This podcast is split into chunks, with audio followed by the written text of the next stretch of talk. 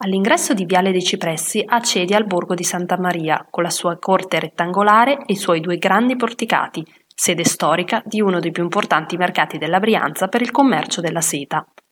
Al suo interno trovi il santuario di Santa Maria della Noce, costruito a partire dal 1519, sul luogo dove, secondo tradizione, nell'anno 1501 la Vergine apparve tra i rami di un ramo di noce per soccorrere due bambini che si erano persi nel bosco in cerca di legna.